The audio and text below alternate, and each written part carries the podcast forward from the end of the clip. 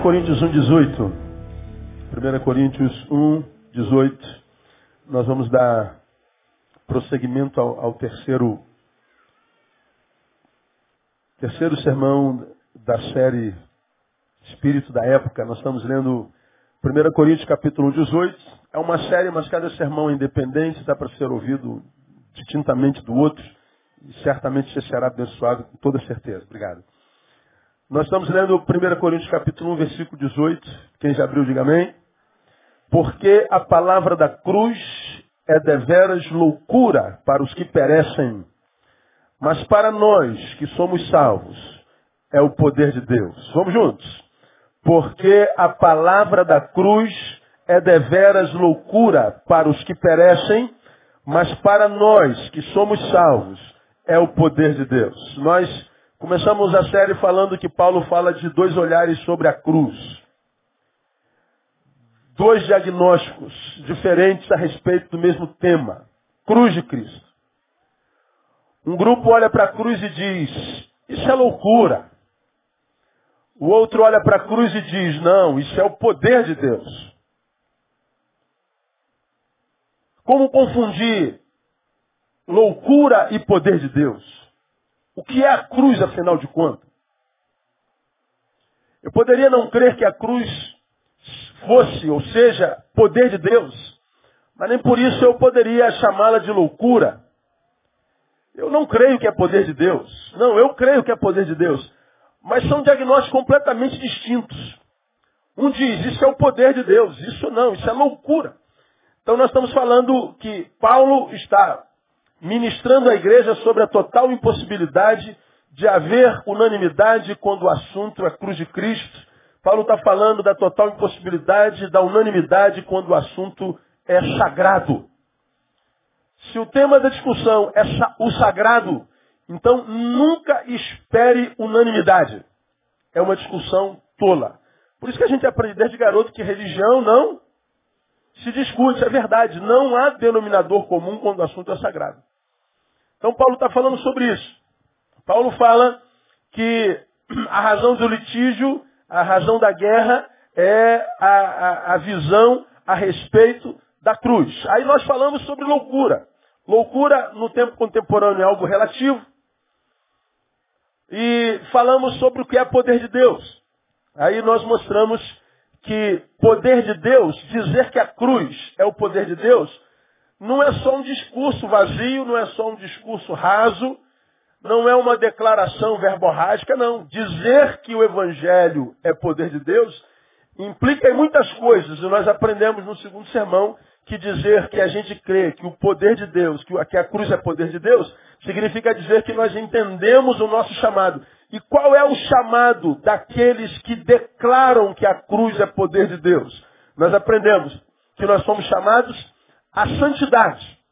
Estudamos isso na, na, semana, na semana retrasada. Paulo escreve à igreja de Corinto, aos santificados em Cristo Jesus, chamados para serem santos, com todos os que em todo lugar invocam o nome do Senhor Jesus Cristo, Senhor deles em, e nós. Paulo diz lá em 1, 2 de 1 Coríntios, chamados para sermos santos em Corinto.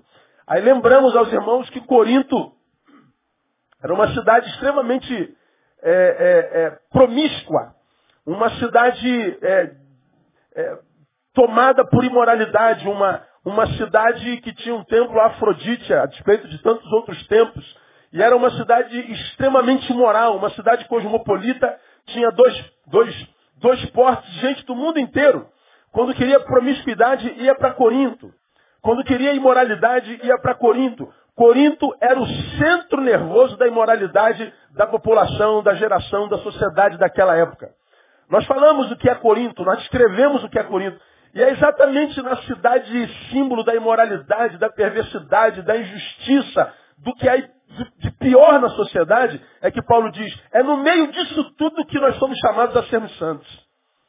É no meio disso tudo aí que nós somos chamados a ser a sermos luz. Então declarar que eu creio que a cruz é o poder de Deus para a salvação de todo aquele que crê, é dizer, eu entendo o meu chamado e o meu chamado é para a santidade. De modo que se eu não vivo santidade, não busco santidade, não entendo o meu chamado, dizer que eu creio na cruz como sendo o poder de Deus é falácia. Pelo contrário, você faz parte do time dos loucos.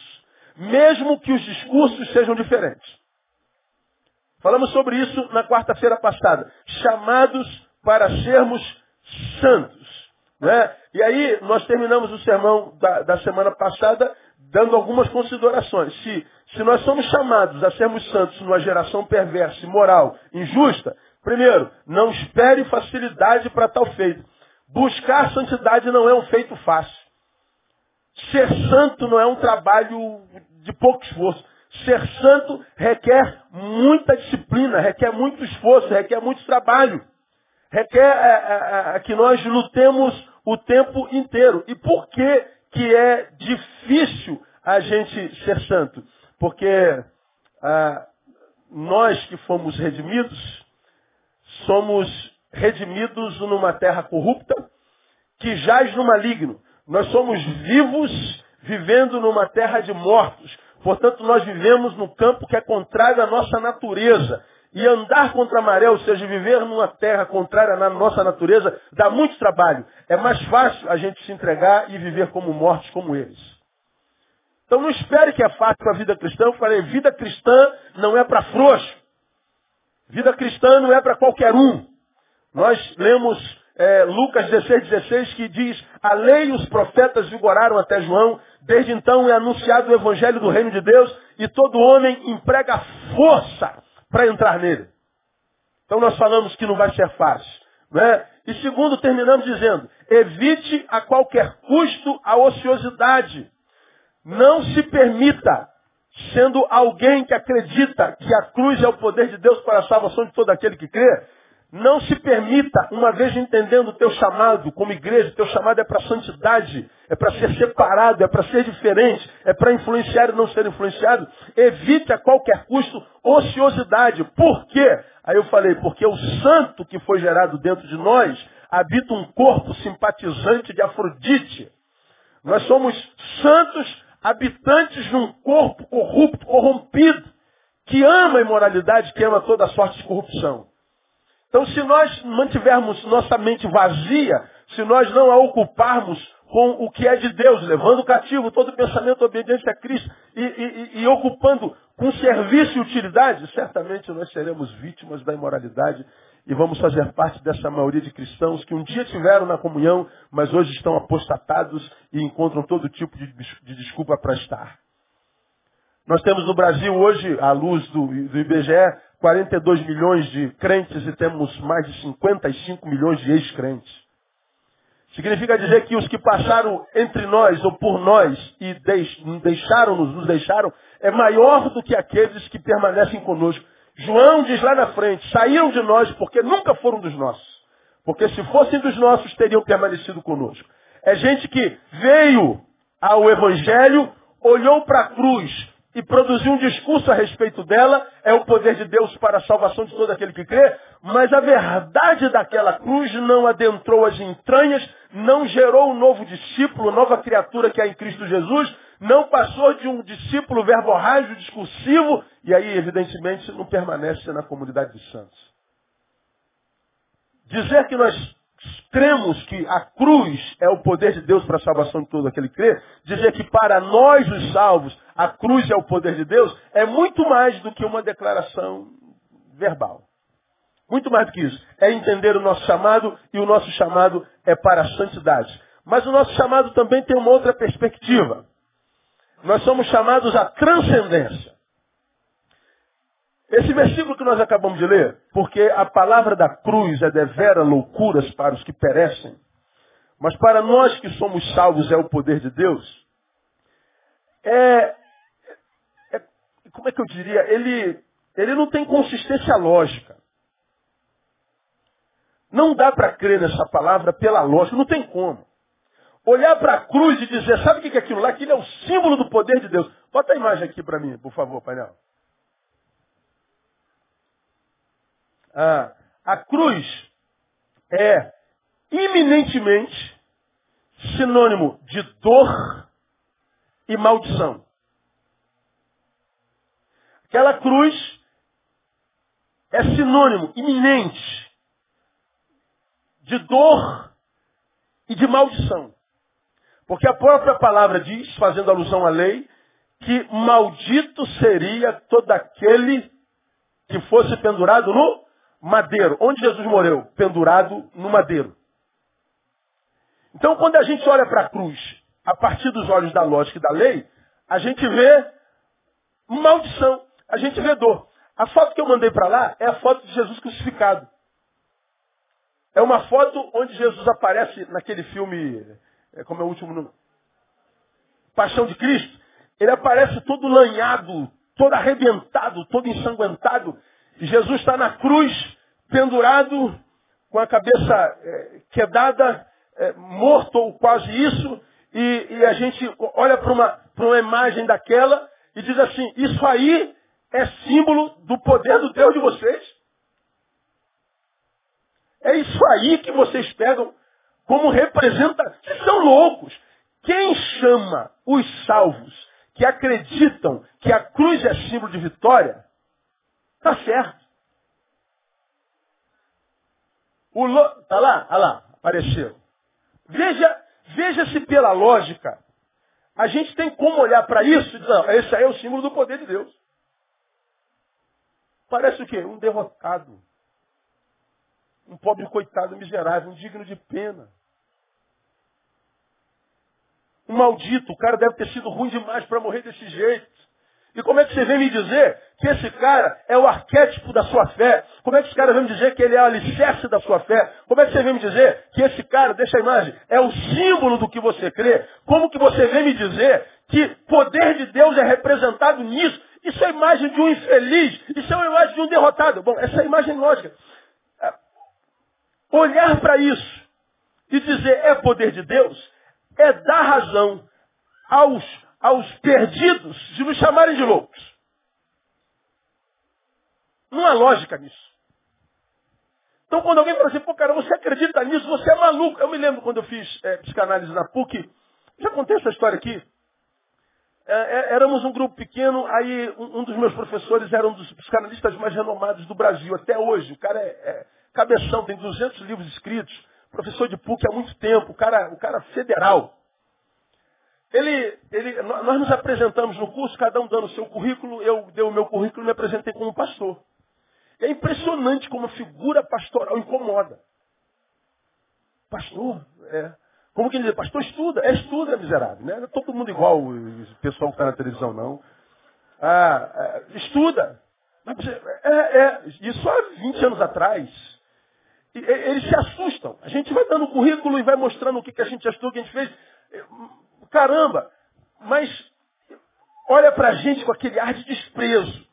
Porque o evangélico vendeu a imagem, nós merecemos isso, porque essa imagem foi nós que vendemos, de que nós somos um povo de segunda categoria. De que nós somos, não somos um povo que estuda, nós não somos um povo que lê, nós não somos um povo relevante. Bom, essa é a imagem que é vendida. E se compra a imagem que se vende. A gente fica com raiva quando eu falo, mas é verdade. Quando nós nos apresentamos como pastor, e aí há um, há um, há um, um, um incômodo. Aí, é, Alexandre diz, pastor, sou, nós pedimos para que o senhor não, não venha com negócio de fé para cá. Falei, problema nenhum. Se você não quer saber de fé, não quer saber de Deus, não vai ser da minha boca, você vai ouvir tranquilo. E ó, os dias foram passando, passando, passando, Neilzinho só se destacando. Neilzinho só sendo honrado. Neilzinho só encabeçando as paradinhas. Meiozinho só sendo honrado por Deus. E todo mundo falando, pô, esse moleque não é tão burro quanto os pastores parecem dizer, não. Há vida inteligente na, na, no planeta evangélico, talvez. E depois de alguns meses de aula, eu ganhei o respeito da turma e do professor. Eu passei a ser ouvido e eu não falava de Jesus nenhum instante na minha vida. Nenhum minuto. Não tocava no nome de Deus. Porque para falar de Jesus de Deus não precisa citar o seu nome. Basta viver os seus valores e princípios e pronto. Deixe que eles leiam Jesus em nós. Não precisa abrir a boca. São Francisco de Assis prega o evangelho sempre, se necessário. Usa as palavras. Prega sem parar, incessantemente, sempre. Quando necessário, usa a palavra. Não precisa usar a palavra. Nós somos uma carta, a carta não fala, a carta é lida. Nós somos um bom perfume, perfume não fala, é sentido seu cheiro, seu odor, sua influência no ambiente.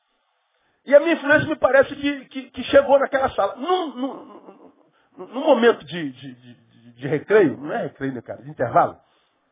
É que eu preguei sobre recreio ontem, né? É, é, no momento de intervalo, esse professor, que é o renomado psicanalista, ele, ele me parou na sala e falou assim, Nego, posso te fazer uma pergunta? Ah, em off. Ô cara, fala sério. Tu acredita mesmo nesse negócio de Bíblia? Céu, inferno, com risadinha de deboche, inferno, diabo, demônio, anjo. Tu acredita mesmo nisso, cara? Pô, não é possível, tem um cara inteligente. Eu falei, cara, eu acredito no céu, nos anjos, em Deus, com toda a minha alma. Não dá para separar essa crença de mim, cara. Eu estou entranhado nesse negócio. Como também creio no inferno, no diabo e nos demônios. Cara, eu não posso acreditar nisso, eu sei, mas eu acredito. Tu acredita que a gente morre e um vai para o inferno, outro vai para o céu, acredito. Baseado no quê? Na palavra. Mas prova, não posso provar nada, isso é fé. Pô, eu não posso conceber, eu não conceba.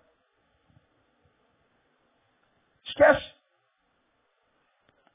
Pô, mas tu acredita mesmo que, que, que, que, que, esse negócio de céu, anjo, de, de, de, de demôniozinho, nego pegando. Acredito, mas acredito como eu tô, vendo você na minha frente. Eu acredito tanto no diabo como acredito em você.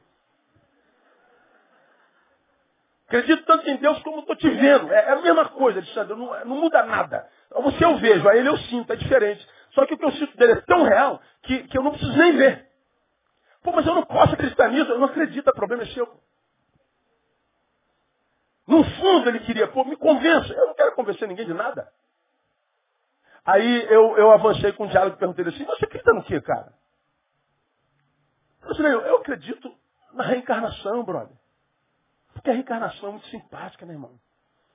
Eu já preguei, eu queria que a reencarnação tivesse nada. Pedro tinha que ter falado sobre a reencarnação, ou Paulo, sei lá, qualquer miserento desse aqui, tinha que ter falado da reencarnação. Mas não, não tem reencarnação. Mas tinha que ter. Por quê? Porque a reencarnação é muito saborosa, ela é muito simpática. Você nasceu, não conseguiu ser feliz em vida, foi um desgraçado, miserável. Nasceu, morreu, morreu sem ter vivido. Você foi um fracasso, você foi um equívoco. Você foi um infeliz, um miserável. Não tem problema. Vai morrer, vai ter outra oportunidade. Olha que beleza, irmão. Não, mas pastor, se ele foi um, um, cara ruim, ele pode reencarnar numa minhoca. Mas se for uma minhoca boa, ele reencarna no, no poodle na outra vez. E depois ele é um poodle bom e vira gente de novo. Ele, ele, ele pode, ele vai reencarnando. Ele vai evoluindo. É nisso que acredita? É nisso que eu acredito. Eu falei, pois é baseado no quê? Pô, mas é lógica. Pois é, no evangelho não tem lógica, cara. E eu evolui o diálogo. Então vamos conversar aqui, professor. Vamos imaginar que você tenha razão ou esteja enganado. Você se lembra dessa história? Se reencarnação é, é, é, evoluir várias vidas até a gente atingir o eu impessoal e se tornar um com o cosmos, olha que lindo. Tu vai evoluindo. E à medida das nossas obras, da nossa do nosso modo de vende, do que nós fomos aqui, porque esse aqui não é o lugar da recompensa, a terra é o lugar de pagar o castigo. Nós estamos aqui sendo purgados, nós estamos aqui é, recebendo o castigo para evoluir, porque o lugar da vida, de fato, é noutro, é noutra dimensão. Então nós estamos de passagem por aqui. Se aqui no lugar do castigo você se comportar bem, então você vai, na próxima vida, vir um ser humano melhor. E na outra vida, melhor ainda. E tal. Assim, é nisso que vocês creem? É nisso que a gente crê. Isso é lógico. Então, para mim, está tudo certo, brother. Eu acredito em Jesus. Jesus diz assim, ó, pai, honra seu filho. Não provoque ele o seu filho, filho, obedeça seu pai. Marido, ame a sua mulher, mulher submete ao seu marido. A, a, patrão, pague o salário justo. O empregado vendeu o horário, não rouba do teu patrão. Seja um cara decente. Amai-vos uns aos outros. Servir-vos uns aos outros. Considerai-vos, considerai o seu próximo superior a si mesmo. E, cara, Jesus ensinou tudo isso. Diz que nós somos a, a comunidade do bem, que nós devemos amar o nosso próximo. Cara, por que eu acredito em Jesus? Eu acho que eu sou útil na vida de muita gente.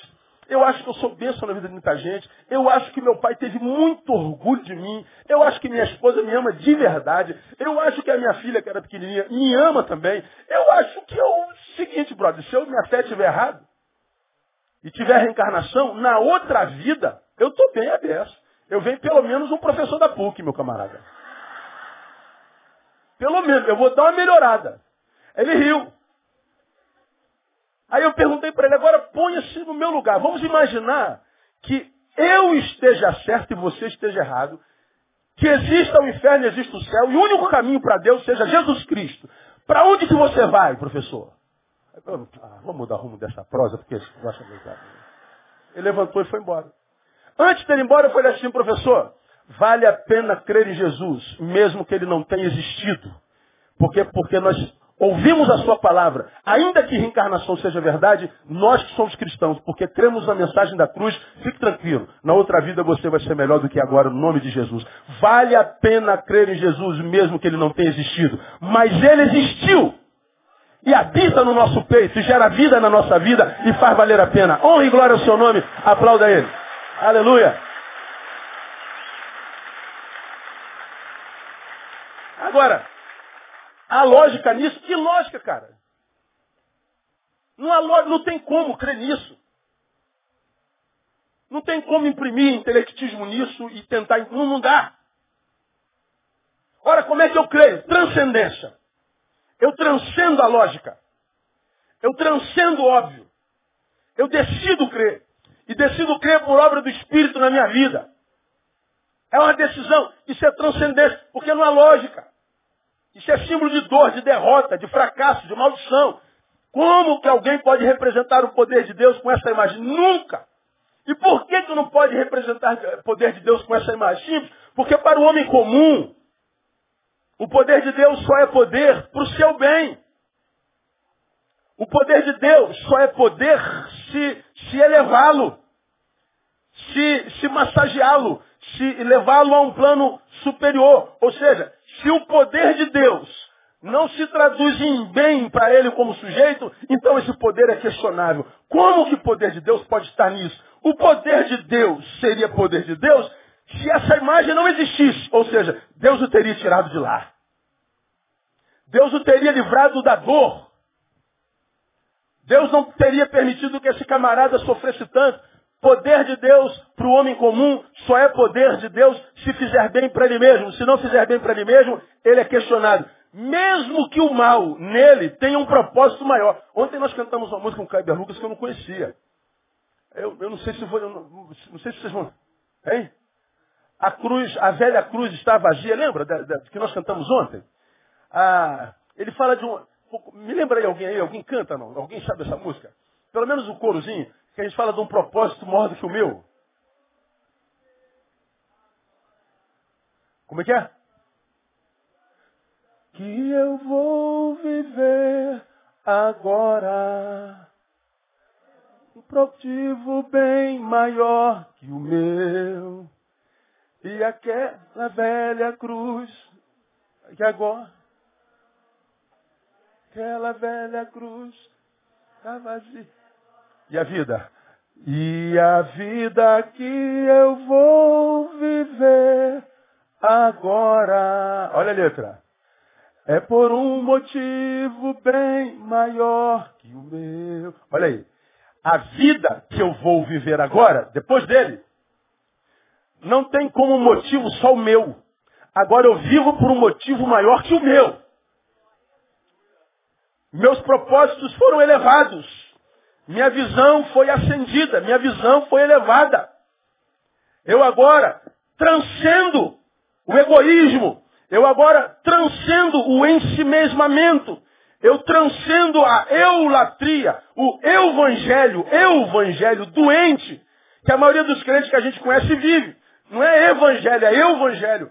Porque quando a gente se encontra com esse camarada cuja vida é ilógica, contraria qualquer saber humano, para nós alcançarmos isso só transcendendo. Porque é ilógico. Lógico seria esse cara estar tá vestido de linho branco, com os soldados romanos embaixo do pé dele, e ele segurando a cabeça deles com a espada em cima. Dizendo, eu sou o campeão. Aí o homem da lógica creria que ele é campeão. Pois é. O que, que é dizer eu creio no poder de Deus? O que é ser salvo? É dizer eu consigo transcendência em Jesus Cristo. Eu vou além do que os meus olhos veem. Isso não é para qualquer um. Não me leva a mão, irmão.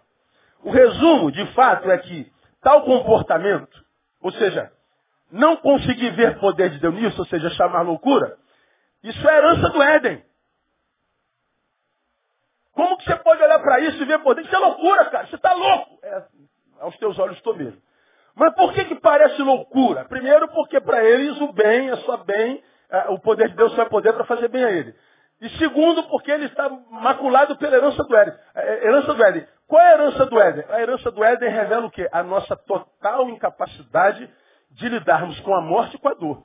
Por exemplo, quando, quando Satanás tenta Eva, que ainda não tinha pecado, me parece que ele discerne que mesmo sem saber o que é morte, ela já temia a morte. Mica, foi, foi assim que Deus disse, você não pode comer dos frutos desse jardim? Não, não, não, não.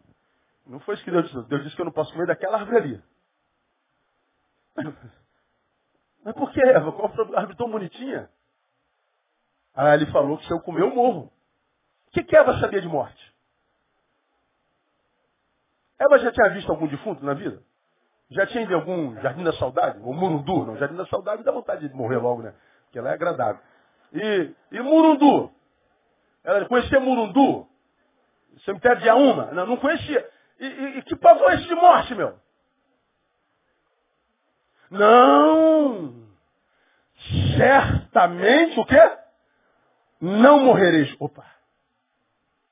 Verdade? Não morro? Não. Olha, o homem não sabe o que é morte e ele já tem ojeriza dela. Por quê? Porque nós nascemos para morrer.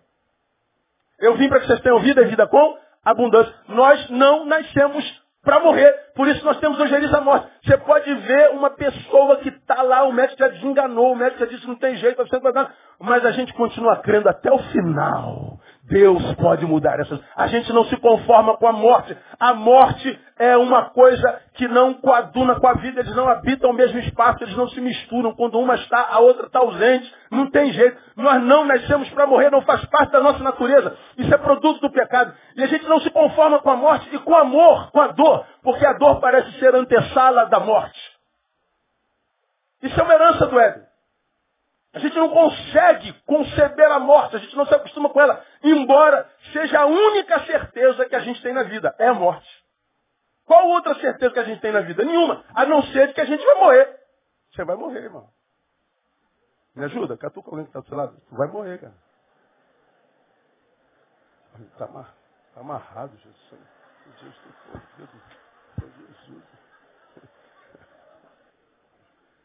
Pensa aí na tua mãe morta.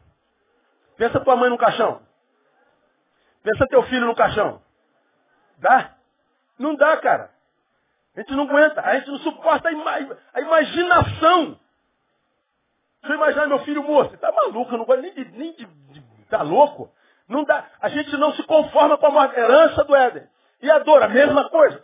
Certamente não morrereis. Aí nós olhamos para a cruz e olhamos com essa herança é, edênica que faz com que a gente olhe a cruz com os olhos da lógica e mais é, do interesse próprio. O poder de Deus é poder de Deus para me livrar da dor. O poder de Deus é poder de Deus para me livrar da morte. O poder de Deus é poder de Deus para me livrar. Esse é um olhar deformado a respeito da cruz do Calvário. E por causa dessa, desse olhar deformado, a igreja cresce em número, mas não consegue influenciar, a cidade. A igreja cresce em número, mas a sua influência não é notada na cidade. A igreja cresce, mas ela não salga. Porque nós que somos salvos, para nós que somos salvos é poder de Deus, é discurso. Porque viver a verdade de crer que a cruz é poder de Deus, é viver a verdade de que nós transcendemos e transcendemos tudo que nos limita, tudo, qualquer coisa. Aí, uma vez que eu estou falando que medo da morte e da dor, vamos falar da dor, a morte a gente vai falar lá na frente, é uma, é uma herança edêmica, vem do Éden. Vamos ver rapidinho. Ih, rapaz, acabou. O que, que a Bíblia diz sobre dor? Vamos lá, vamos tentar rápido. O que, que o Evangelho tem a ver com a dor? O que, que Evangelho e dor tem a ver um com o outro? Vamos a 2 Timóteo capítulo 1. 2 Timóteo 1. Olha o versículo 8. Portanto, não te envergonhes do testemunho de nosso Senhor, nem de mim, que sou prisioneiro seu. Aí ele diz lá, olha, antes participa comigo do que leia para mim, dos sofrimentos do Evangelho segundo o poder de Deus. Participa comigo dos sofrimentos do Evangelho. Evangelho e dor coabitam? Sim. Agora, quem são os que estão ficando pelo caminho? Os que não concebem dor no Evangelho. Ou Evangelho dolorido. Quem é que está ficando pelo caminho? Quem são os apóstolos? Quem são os que desanimam na fé? Quem são os que fracassam na fé, como a gente tem pregado na quarta-feira? Quem são os que não conseguem ver estabelecidos no seu peito o reino de Deus? Quem não consegue viver transcendência? São aqueles que acham que dor e evangelho são coisas antagônicas. Não tem isso no evangelho. Dizer que a cruz é poder de Deus é entender o nosso chamado. O nosso chamado é para transcendência. Transcender, inclusive, a dor. Porque no evangelho, há dor. Hoje, poder de Deus é visto como eu vou dizer, unidimensionalmente. Unidimensionalmente. Só é poder para tirar o sofrimento. Para que serve o poder de Deus? Para me beneficiar. Para que serve o poder de Deus? Para tirar de minha dor. Para fazer comigo o que não faz com, com esses loucos. Não, não. Poder de Deus é, é, é para o meu. Não, não é nada disso não. Isso é uma visão unidimensional. Mas a visão que nós temos que ter do Evangelho da Cruz deve ser pluridimensional. Pelo menos bidimensional. Pluri ou bi, por quê? Porque essa cruz, ou o que ela representa, que é o Evangelho de Jesus Cristo, tem poder para tirar o sofrimento de nós, mas, se não for vontade de Deus fazê-lo, capacitarmos-nos para suportá-lo. Poder de Deus é poder de Deus para curar o enfermo, mas para manter de pé aquele que perdeu o enfermo pela morte. O poder de Deus é poder de Deus para me livrar de qualquer circunstância. Mas é poder de Deus porque Ele é Deus. Não sendo a vontade dele me livrar de tal circunstância, me capacitar para suportá-la com honra. Ela tem essas duas vertentes. Você, já, já, você vai se lembrar dessa frase, repita após mim. Para que o milagre aconteça, é preciso muita fé. Porém, maior fé é preciso para quando o milagre não acontece. Porque o milagre não acontece sempre. Então o poder da cruz me dá fé para que o milagre aconteça. Mas, se o milagre não acontece, essa fé me mantém de pé. Ela me ajuda a transcender a dor. Ela me ajuda a transcender a perda. Ela me ajuda a passar por cima da adversidade. A, a fé tem essa capacidade bidimensional ou pluridimensional. Reduzir o evangelho à, ausência da dor é diminuí-lo demais. Quem acredita que existe alguém ou alguma força que nos possa blindar do sofrimento, escreva. Logo, logo se frustrará com esse alguém ou com essa força. Mesmo que esse alguém seja Deus. Porque Deus não existe para tirar de nós a dor nem o sofrimento. Ele é capaz de fazê-lo, mas ele pode ter um propósito na nossa dor, ele pode ter um propósito maior no nosso sofrimento. E porque Ele é Deus e nós somos discípulos, nos submetemos, transcendendo a nossa própria vontade, para que a vontade dele seja estabelecida em nós e alguém seja abençoado por isso no nome de Jesus. Isso é Evangelho. Então o Evangelho não é para frouxo, irmão. Você é frouxo, vai fumar maconha. Vai fumar cocaína, vai encher a cara para esquecer tuas dores. Vai para balada, encher a cara de vodka e de, de energético para se sentir feliz, para fingir que não tem dor, para enganar-se a si mesmo, auto-engano, para macular a própria vida. O Evangelho não. O Evangelho é maior do que isso. E a gente precisa entender isso. Permita-me mostrar parte do conteúdo das cartas de Paulo e um pouquinho da carta de Pedro. Vamos começar rapidinho. 2 Coríntios 1, de 5 a 10. 2 Coríntios 1. Olha isso. Porque em tudo fostes enriquecidos nele. Não, é 2 Coríntios, estou em primeira. Porque como, porque como as aflições de Cristo transbordam para conosco, assim também por meio de Cristo transborda a nossa consolação. Mas se somos atribulados, é para vossa consolação e salvação. Ou, se somos consolados, para vossa consolação é a qual se opera suportando com paciência as mesmas aflições que nós também padecemos. E a nossa esperança acerca de vós é firme, sabendo que como sois participantes das aflições, assim o sereis também da consolação. Porque não queremos, irmãos, que ignoreis a tribulação que nos sobreveio na Ásia, pois que fomos sobremaneira oprimidos acima de nossas forças, de modo tal que até da vida desesperamos. Portanto, já em nós mesmos tínhamos a sentença de morte, para que não confiássemos em nós, mas em Deus que ressuscita os mortos, o qual nos livrou de tão horrível morte e livrará em quem esperamos que também ainda nos livrará. Paulo está falando de aflição, de aflição, de aflição, de uma aflição tão grande que ele chegou a desesperar da vida. Meu Deus, eu quero morrer! Mas não foi da vontade de Deus. Vamos ver outro texto, tem que ser rápido.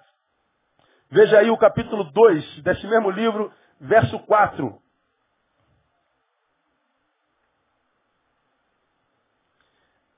Que nos consola em toda a nossa tribulação, para que também possamos consolar os que estiverem em alguma tribulação, pela consolação com que nós mesmos fomos consolados. Paulo está dizendo, eu sofro e recebo a consolação de Deus, para que debaixo da consolação de Deus no meu sofrimento, eu seja solidário com o sofrimento de alguém e o console com a mesma consolação com a qual fui consolado. Porque só quem passou por dor semelhante a essa vai entender a dor que esse homem está sentindo. Só quem passou pelo vale da sombra da morte vai entender a dor de quem está dentro do vale. E só quem passou pelo vale da morte pode gerar de fato no peito solidariedade por quem está lá. Por que, que nós somos tão indiferentes em grande escala nas nossas relações? Porque a gente não sente dor suficiente. Por exemplo, tu pega o caso da depressão, por exemplo. Essa semana tivemos um caso de tentativa de suicídio. Mais um, de um parente de, de alguém da nossa igreja. Eu fui visitar essa mulher uma mulher de 61 anos, seus filhos já estão, já estão criados, são quatro filhos, o mais novo tem 28 anos, uh, 38 anos. E uma mulher de Deus. Ela vem lutando contra a depressão anos. A depressão é uma doença. Não é um chilique. É uma doença. E ela vem tentando vencer a sua depressão um bocado de tempo. Aí na semana anterior, ela recebe uma, uma, uma visita que no quarto dela diz assim, ó, a senhora tem que levantar daí, isso é palhaçada. Acho que a senhora arrumasse um trabalho, se a senhora trabalhasse um pouquinho mais, se a senhora fosse fazer alguma coisa, você fica deitada aí o tempo todo, se entregando. Isso é coisa do diabo. A senhora tem que sair daí. Isso é, isso é frescura, isso é chilique. Aí, aí eu fico pensando, o diabo é brilhante, né, cara? Ele sempre manda alguém para acabar de enterrar alguém que está quase morto. Aí eu fico pensando, o que, que passa na cabeça de um sujeito crente que vai visitar um doente que está num quarto escuro há meses para dizer isso é palhaçada, isso é chilique, isso é falta de trabalho, isso é frouxidão. O que, que ela acha que vai gerar na cabeça do doente?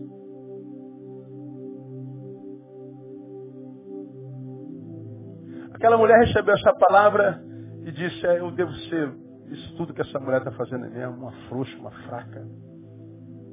Acho que eu não devo fazer nada mesmo, não. Acho que minha vida justifica. E ela tentou suicídio. Pegou os remédios, tomou os remédios todinho. E foi levada, graças a Deus, para o hospital. Chaves fez lavagem ela está bem. Eu creio na cura dessa mulher no nome de Jesus. Mas por que, que um miserento ou uma miserenta visita um doente e, ao invés de sentir a dor dela empaticamente, de tentar se colocar no lugar dela e tentar ver a vida na perspectiva dela, na, na perspectiva do doente. Por que, que ela não pede ao Senhor para sentir as dores do seu semelhante? Porque ela nunca sentiu aquela dor. Se ela não sente a dor do semelhante, ela não entende a forma do semelhante ver a vida. Porque a gente não entende a forma do semelhante ver a vida, a gente trata os semelhantes na sua dor com indiferença. A gente diz é palhaçada. Isso não tem nada a ver com o Evangelho. Porque a Bíblia diz, levai as cargas uns dos outros, então cumprireis a lei de Cristo. Não é dar mais carga, não é imprimir mais culpa, é dividir o peso no meio. É tornar suportável o insuportável. Ontem eu preguei sobre o Onesíforo, que Paulo diz que muitas vezes me recreou, não se envergonhando das minhas, das minhas cadeias. A palavra recrear é a netsuxen, é refrigerar. Paulo está dizendo, eu estou na cadeia, nesse inferno, no calor dessa dor, dessa solidão. Mas quando Onesíforo chega, o ar refrigera, a ambiência dessa cadeia muda, a vida volta a florir, esse lugar passa a ser suportável, porque chegou Onesíforo. Ele me ajuda a suportar a dor. Isso é empatia. Isso é transcender a indiferença, o egoísmo. Portanto, não há evangelho sem dor, porque é a dor que me nivela ao meu semelhante, que no momento histórico está abaixo de mim, mas eu já estive lá um dia, ou tenho consciência que eu poderei estar um dia, então eu vou viver solidariamente, plantando nele o que porventura, talvez, eu possa precisar lá na frente. Você sabe por que, que tem um monte de crente ficando pelo caminho? precisa de socorro, precisa de ajuda, precisa de algo e não consegue. Parece que Deus abandonou. Não, Deus não abandonou. É porque hoje você está precisando de um fruto que você não plantou lá atrás. Você está aqui precisando de uma mão estendida, mas você não plantou uma semente de mão lá atrás. Você está precisando de misericórdia, mas não plantou uma semente de misericórdia. Você está precisando de um apoio, de um colo, mas você não plantou o pé de colo. Você não plantou o pé de apoio. Você não semeou em lugar nenhum na vida de ninguém. Você não foi solidário com a dor de ninguém. Viveu para si mesmo. Teu mundo era do tamanho do teu umbigo. Foi inútil.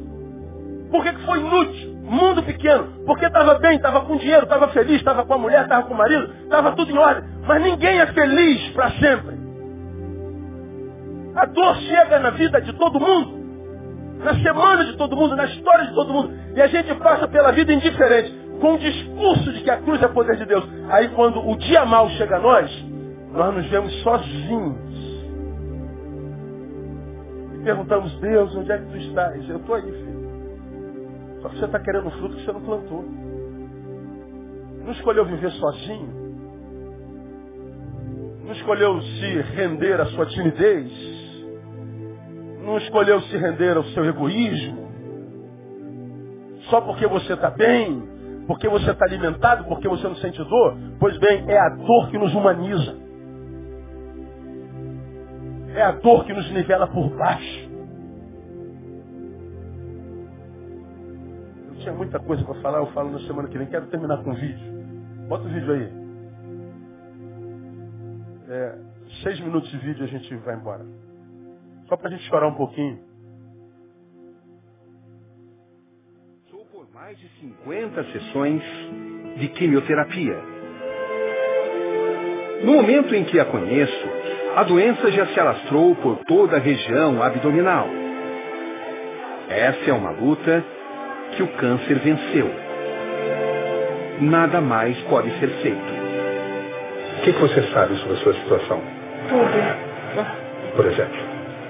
Que é uma doença terminal, que não tem cura né, que tudo que a medicina tinha para me oferecer já me foi oferecido. Você se considera preparada para a morte? Considero. Me considero. Você começa a, a avaliar a sua vida né, e se preparar para a morte. É o que você está fazendo? É o que eu tenho feito. Que São descobertas diárias. Estou diante de um ser humano que me surpreende a cada instante. O que é a morte para você? que a morte para mim Me surpreende é a cada desse instante. plano E material analisa a fisionomia dessa mulher. para um plano espiritual muito melhor. E você encara isso sem medo? Sem medo. Sem medo. O que de fato ela descobriu nesses dias? Esses dias derradeiros. Rosa se entusiasmou com o projeto e fez questão de ir até o fim. Você sente que fez tudo o que poderia fazer com a sua vida? Não, não fiz tudo. Não terminei de criar meus filhos. Você passou sua vida em revista? Passei. Passei, conversei muito com os meus filhos, conversei muito com a minha família, conversei com pessoas que eu acho, porque a gente passa por essa vida e às vezes a gente magoa as pessoas, isso sem querer.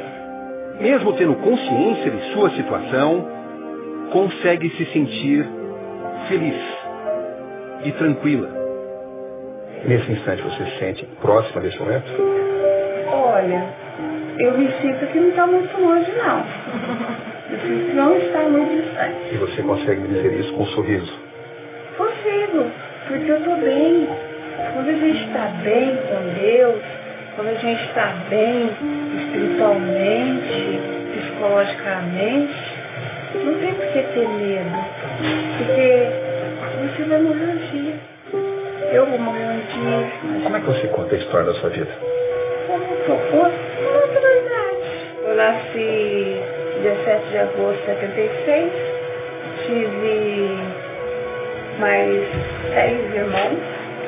Trabalhei como administrativo, me casei, tive meus dois filhos, que é uma bênção de Deus. Tenho o David com 16 e a Gabriela que tinha 13 anos.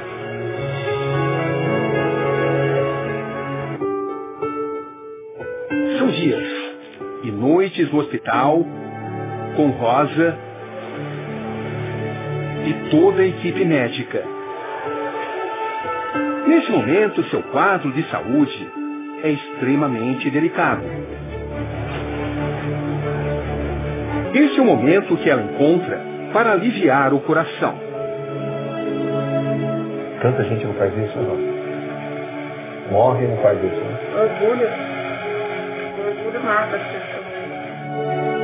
Fico impressionado como Rosa nunca se revolta com sua situação, com sua doença, com seu destino. Ela não culpa nada, nem ninguém. Mas acredita no inesperado, na magia de uma força que nem sempre sabe explicar. Você acredita em milagres? Eu vivo esperando. É? Qual? a minha filha. Gostaria muito de parar para te receber na minha casa. Opa, nada é impossível na vida, não é isso? Sim. Deus pode me levar e fez a cura da minha alma. Ou seja, se você não sarar, não significa que Deus tenha falhado. Não. É isso que você quer dizer? Exatamente. Não significa que Deus falou. Jeito nenhum. Significa o quê? Significa que ele curou minha alma. Entendeu? Isso é mais importante? Com certeza. É a minha vida eterna.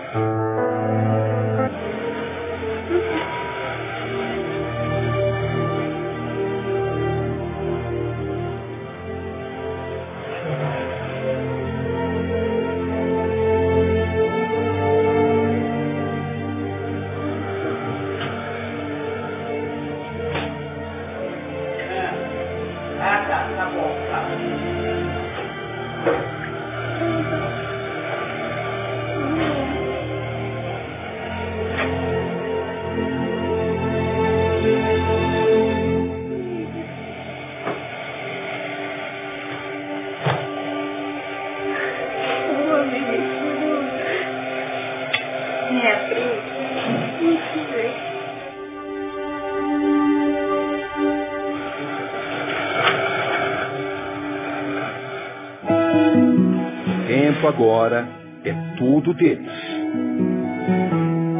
Sempre essa mesma palavra. Como cada segundo é precioso.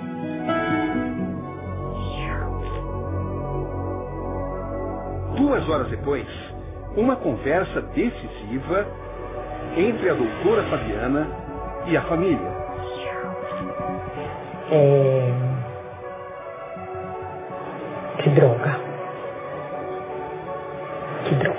A gente está num momento muito difícil.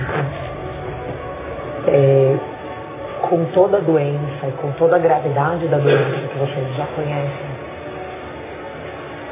é, os últimos três dias a Rosa vem dando um sinalzinho que já me deixou em alerta. E hoje isso se confirmou. Mudanças no quadro clínico de Rosa. Esse momento, por que, que eu quero compartilhar isso com vocês? Porque esse evento pode estar, pode ser o evento final.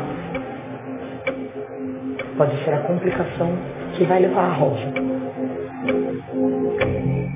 Então eu preciso muito da ajuda de vocês.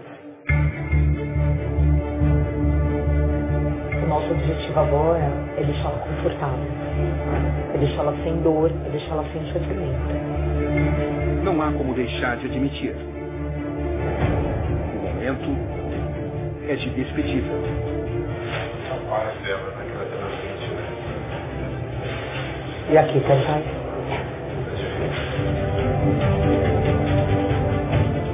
A gente vai estar por perto. Vocês não vão ficar sozinhos. Tá? Eu acho que é o momento de vocês estarem juntos e junto dela. Ela vai precisar muito de vocês. Três dias depois. Uma brasileira. Mãe. Filha. Mulher. Morre. E tudo acontece como ela imaginou. Rosa estava dormindo. Serena. A vida valeu a pena? Valeu? Sempre vale. Quando se vive ela honestamente, quando se vive ela é, com dignidade, sempre vale.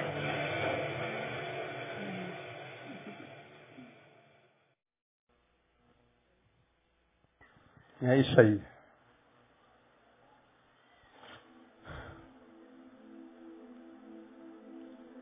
Responda para si. É, tu viu uma história dessa, da pena de quem? Dela? A gente fica com pena de quem? De quem? Dos filhos. A gente tem pena dos vivos. Porque ela sorriu. Ela tinha paz.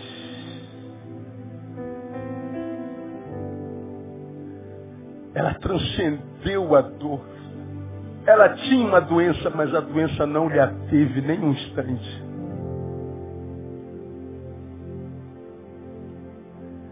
Essa mulher era evangélica. Essa mulher fazia parte do povo da cruz. Creia que a cruz é poder de Deus, é transcendência. É ir além da mediocridade de achar que porque a unha está doendo a gente tem razão para morrer. É achar porque alguém fez uma fofoca nossa é razão para morrer. É achar porque não deram tapinha nas nossas costas é razão para morrer. É achar porque disseram que é gordo é razão para morrer. É parar com essa meninice. Dizer eu creio que a cruz é o poder de Deus para a salvação. É transcender essa mediocridade. Eu vejo essa mulher transcendendo. Ela não está reclamando, não reclamou nenhuma vez. Dois filhos, eu tenho dois também. Eu fiquei pensando, imagina meus filhos sem, sem a mãe delas. Que pobreza é, é, não, é não ter mãe, eu sei o que é isso. Agora, quem passou por isso, quem viveu isso, eu duvido que vendo uma pessoa na cama, vivendo a mesma história, não vai sentir a mesma dor.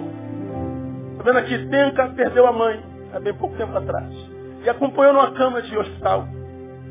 Do mesmo jeito. Agora eu duvido, Tenka, que quando você vir outra mãe, a mãe de alguém, qualquer mãe, na mesma situação que você vai sentir a mesma dor de solidariedade, de bondade, de tentar amenizar a dor do semelhante. Porque você conhece a dor.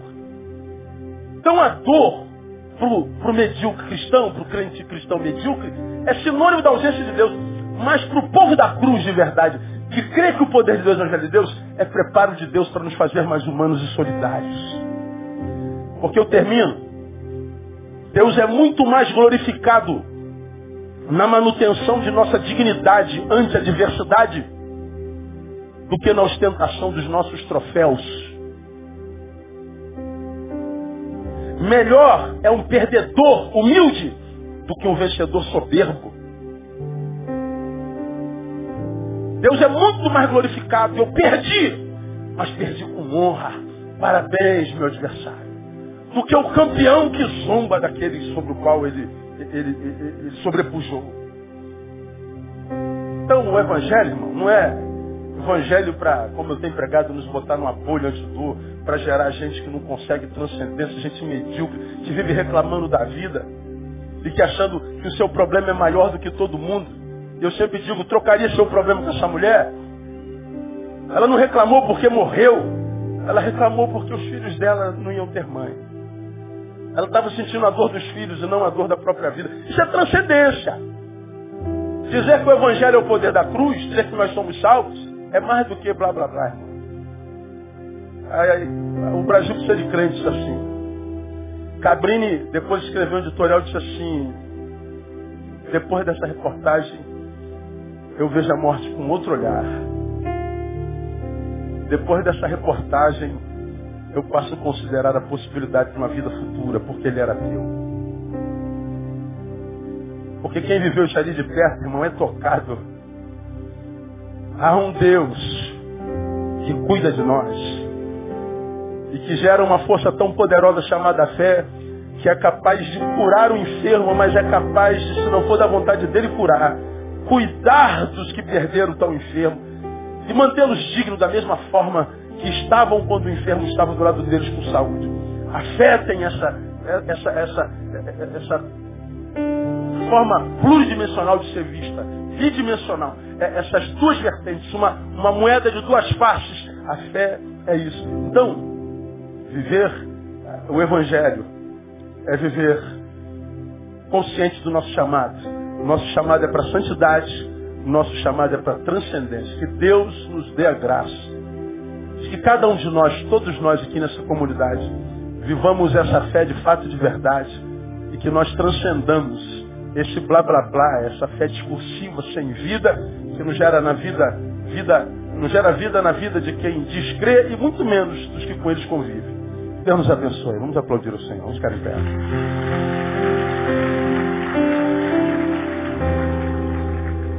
Três horas nós temos a elaboração do calendário, logo mais à noite estou aqui. Guarda você. Vamos orar. Deus, o que eu tenho vontade de dizer nessa manhã, misericórdia, tem misericórdia de nós. Porque nós somos pequenos demais. Somos tão medíocres às vezes. Tão murmuradores, tão, tão moleques.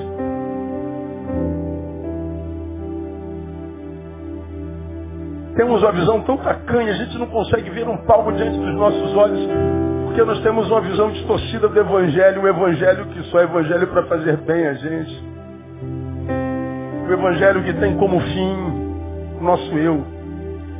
Nos perdoa, Deus, dessa visão tacanha, medíocre, que deforma o Evangelho de Jesus, que é poder de Deus para salvação todo aquele que crê, nos salva da morte, nos salva de nós mesmos, nos salva da perdição eterna, nos salva da tua ira. Muito obrigado porque a cruz é ilógica mesmo, não há como ter lógica nessa imagem que nós vimos. É pela fé. E nós te louvamos porque nós cremos. Tantos gostariam de crer e não conseguem, Deus. Nós cremos e te damos glórias por isso. Porque a tua palavra diz que a fé não é de todos, mas é nossa e nós te louvamos por isso, Pai. Tem misericórdia daqueles que não têm conseguido usar essa fé para gerar vida na vida e que por causa disso tem apostatado achando que o problema está na cruz ou em Cristo ou na igreja e não conseguem ver porque o problema está em si mesmo. Tenha misericórdia, tenha compaixão e, ó Deus, nos ajuda a caminharmos crescendo a estatura de um varão perfeito, aprovado, de um varão que maneja bem a palavra, de um varão que se transforma num filho do qual tu tem orgulho. Nos livra do nosso comodismo, da nossa comodidade. Tira de nós esse ser maligno que nos faz tratá-lo como um mendigo, te dando o resto do nosso tempo, o resto do nosso dinheiro, o resto do nosso talento, o resto de tudo. Perdoe-nos, ó Deus. Perdoa aqueles crentes medíocres que ainda habitam aqui essa comunidade.